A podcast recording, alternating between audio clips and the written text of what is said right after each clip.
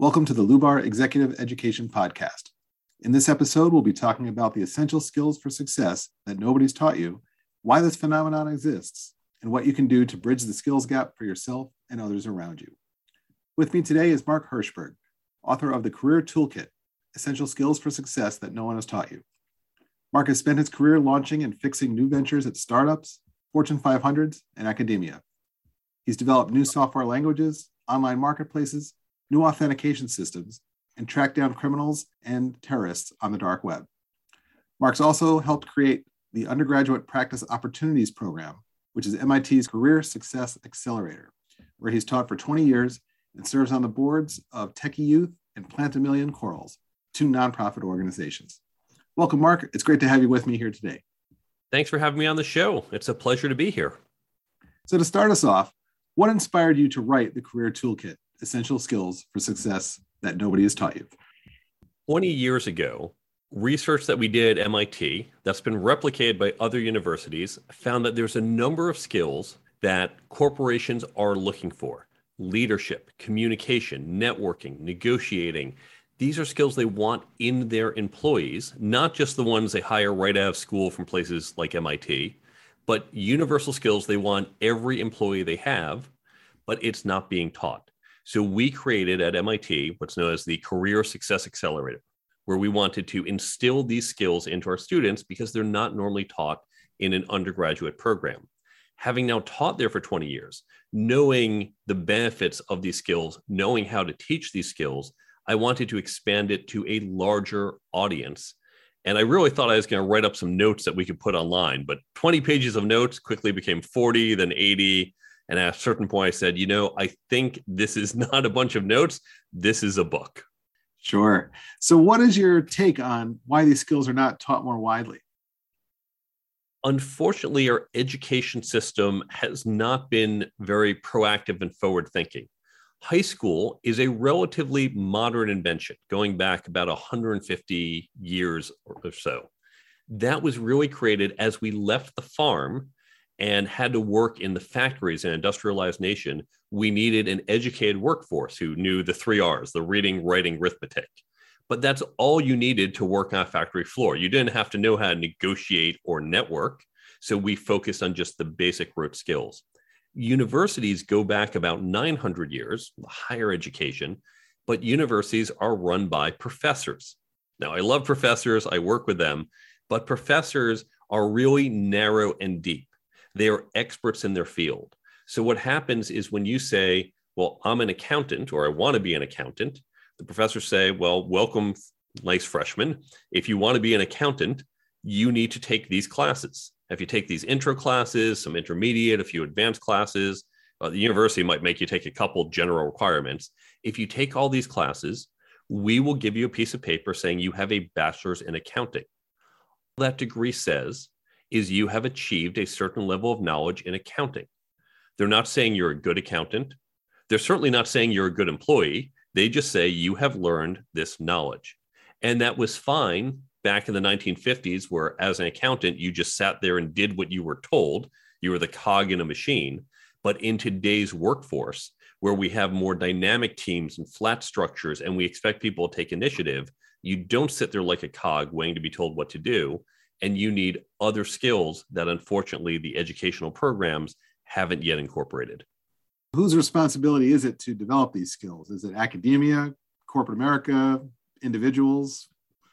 It is certainly everyone's. I do believe that academia should start to teach these. I would love it if we start to just explore a little in high school, even teasing it in middle school, certainly universities need to start doing this. And if they're smart, they'll recognize their customers are, you can look at either as the students who pay or the companies who hire who are buying their products. And if they want to be customer focused, they need to recognize this is what the customer is asking for.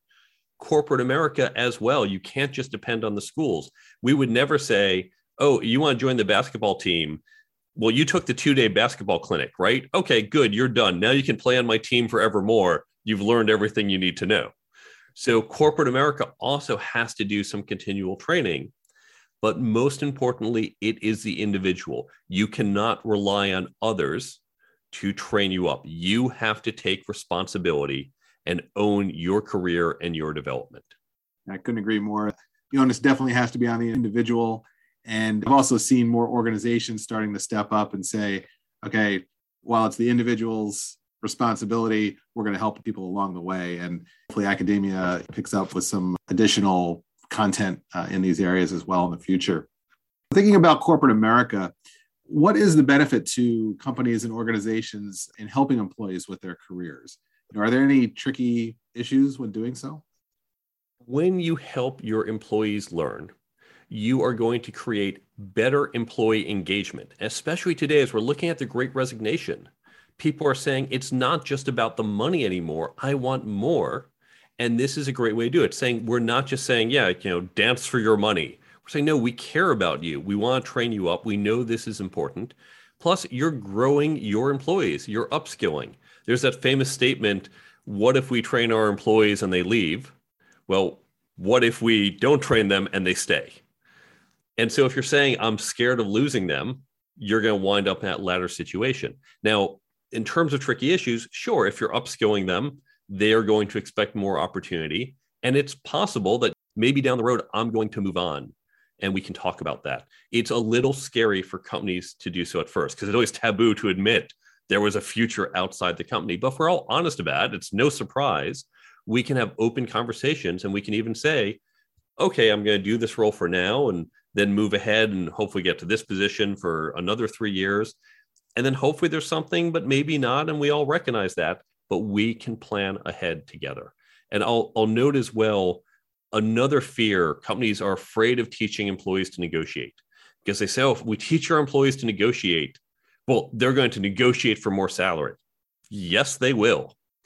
But consider the following imagine you teach them how to negotiate and be 2% better say, okay, well, all of a sudden my labor costs, that's going to go up 2%. But if they all know how to negotiate 2% better, well, your salespeople are now bringing in 2% more revenue. Your people dealing with your vendors are now getting a 2% better return on what you're buying. Your partnerships are 2% better. Your employees, when they are engaging with each other, are now coming up with better solutions. It's not monetary, these are internal negotiations, 2% better solutions. So, yeah, you're going to be paying 2% more, but everyone's upskilled and the pie is much more than 2% bigger. If we improve everything one or 2% more, the impact long term to the bottom line and to hopefully everything that goes on in an organization should be amazing, right? That by the way is really key is to recognize it's not about this massive change. It's getting these small changes. If you can get your employees just 1 or 2% better on these skills it has a massive roi down the road. Something we talk about a lot and we've actually done a few podcasts that have mentioned that in the past too. Your comments also remind me of a hr executive i worked for who talked about the jobs in an organization belong to the organization not to the individuals and you should be actively looking to move on after a few years. Come in, learn what you can about the role, put your stamp on it, and then start maybe looking for what's next, hopefully within the organization, of course. If the employee is happy to stay at that job for the next 10 years, ask yourself is this employee motivated and ambitious? And it might be okay if that's what the person wants to do. Certainly, we think about teachers, for example. Teachers say, This is what I love to do research scientists. Not everyone needs to move up, not everyone needs a bigger title, but there's probably at least some of your employees, the people you want in that role are people who want the next role. Yeah, absolutely. And, and I agree. Sometimes there are roles that are more designed for people to stay in a longer period, uh, and other roles are more feeder type roles. So, as I hear you talking, are you kind of suggesting that maybe there's a, a rewriting, if you will, about the contract between capital and labor? Absolutely. We are seeing the biggest change in a century, the biggest change since the labor movement of the late 19th, early 20th century. And so employees are no longer saying, I just want a job that pays me enough money or even more than I want. It's just about the money. Employees today, sure, they still want money. And we do see, especially with upward inflationary pressures, people are asking for more, but they also want, as we said, engagement They want to feel connected to the company. They want growth. They want to be learning and developing. They want to see a future. They want alignment to mission. They want to feel their company serves a purpose. They want to see things like a company that has ESG and is connecting back to the community, whether micro or macro, that they are good corporate citizens. They want to see a corporate culture that they like. What we saw is a lot of companies who said, hey, suck it up. It's a pandemic. It's hard for all of us. Just keep doing your job. We're losing employees while the ones who said, look, we know this is chaotic. Listen, we're going to do, let's say in the month of May in 2020, I knew of companies who said, next four Fridays, just take them off. We know it's been chaotic. Spend the day with your family. Take the, the company's all going to take a week off to just figure out what's going on here. Who cared about their employees, cared about their well being. They also want companies who, when they say, I have an idea or I have a question or concern, the companies listen to them. And then, of course, people, especially we see in the younger generations, they want to have some type of impact. They want to feel they are doing something meaningful. So the contract is no longer just about money. It's not the same for everyone, but we now need to offer more of a basket of benefits. I don't just mean 401ks to the potential employees. Yeah, it's more than just money and a few perks, right? It's about that connection to something bigger. And just talking with one of our strategic partners this morning about all these things that you're mentioning. So it's great.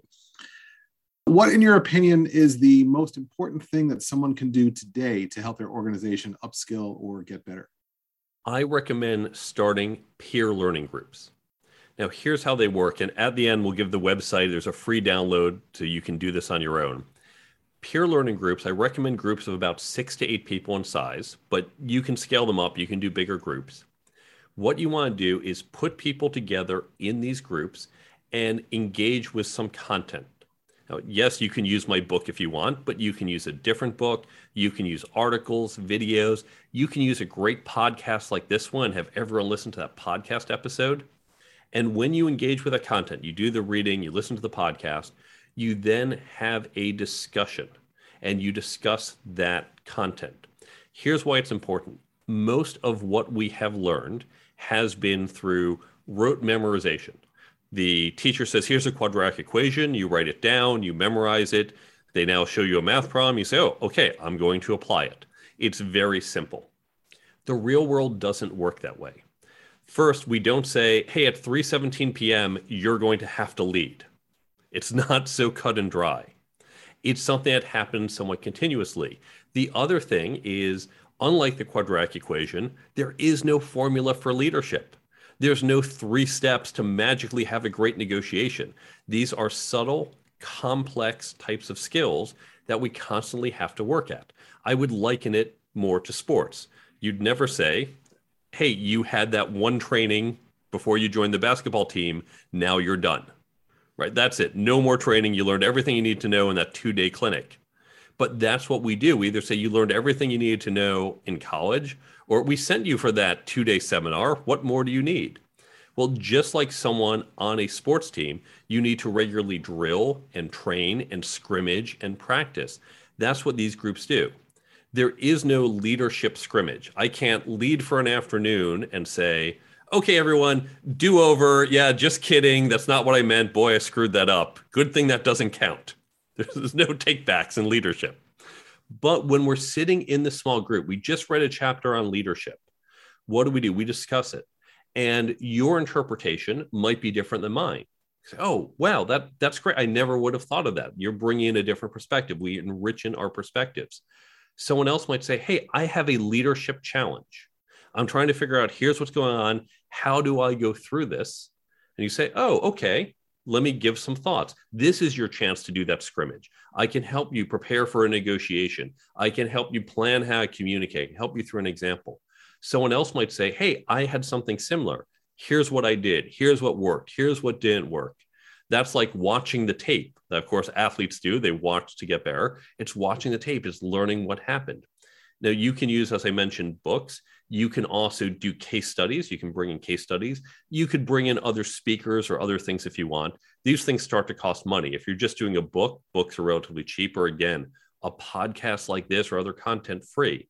So you get the groups together and on a regular cadence, say twice a month, these small groups meet and they have that discussion.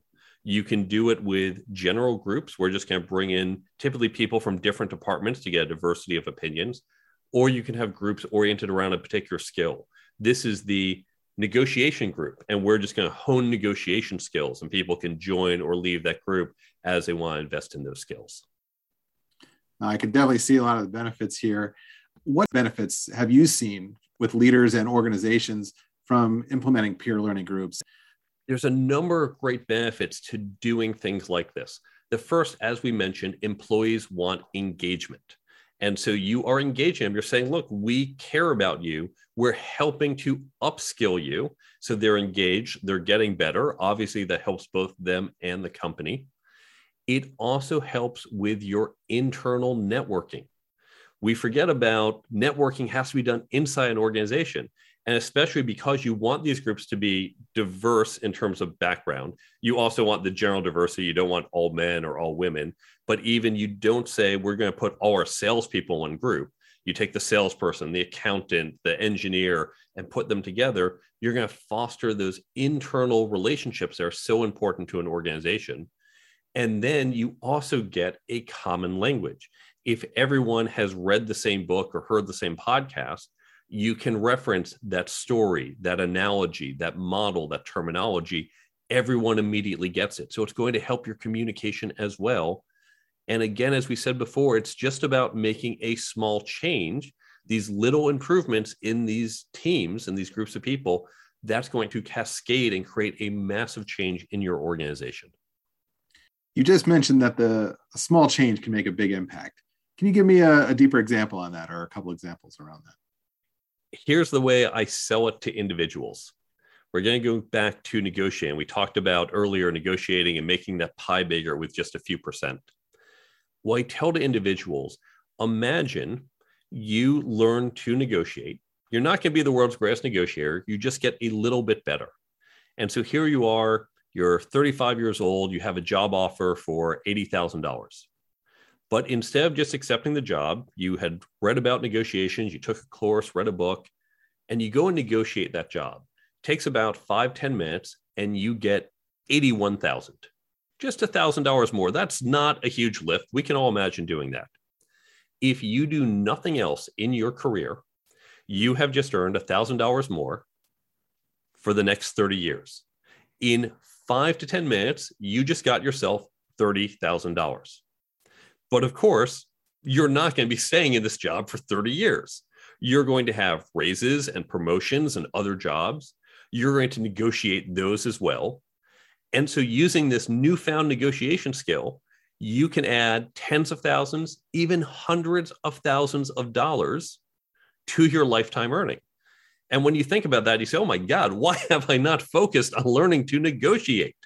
And this is why programs like yours include negotiation as a, a, course. MBA students love it because it helps make them better. So you want to learn to negotiate because a small change has a massive ROI. Now, it turns out this is true for everything. It's easy to do the math for negotiation. When you get slightly better at networking, no one says, Oh, you sound like a better networker. I'm going to hand you $1,000 more. Doesn't work that way.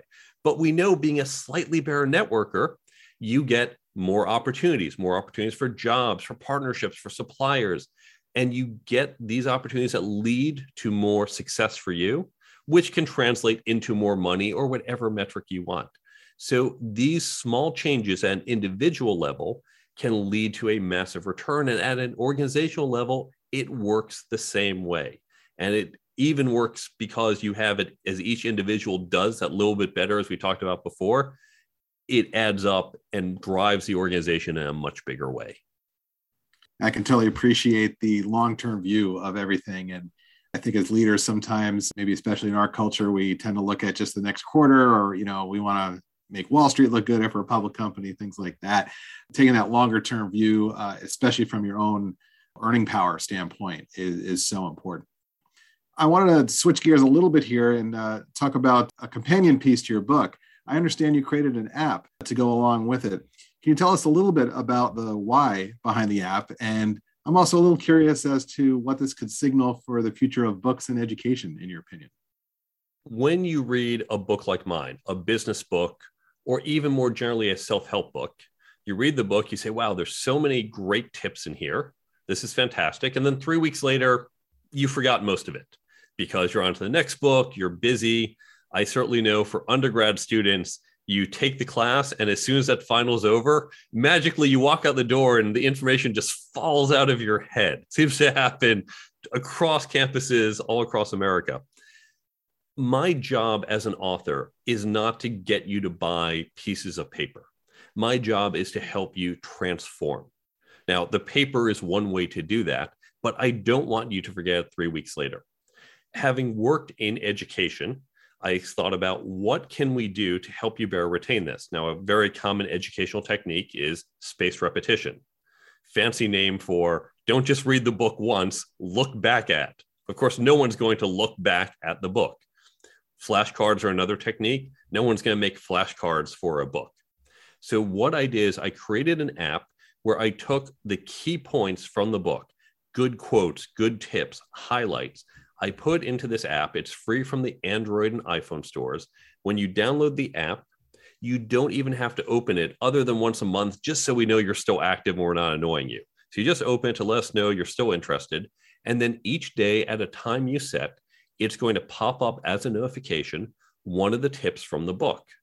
That's going to help keep it top of mind. You might even say, Hey, I'm just focused on chapter eight, networking, because the book, you can really jump to any chapter. You don't have to read in order. You say, I'm just going to focus on networking right now. So maybe you set the tips only to be networking tips. So that's what you focus on. That's what stays top of mind. Or if, say, you're about to walk into a networking event, you might have not have had the time to reread the book the night before. I'm not expecting you to do that. You open up the app and you say, oh, let me just go through those networking tips, flip, flip, flip. Okay, right. Those were all the tips. I remember reading that. And you walk into the event refreshed.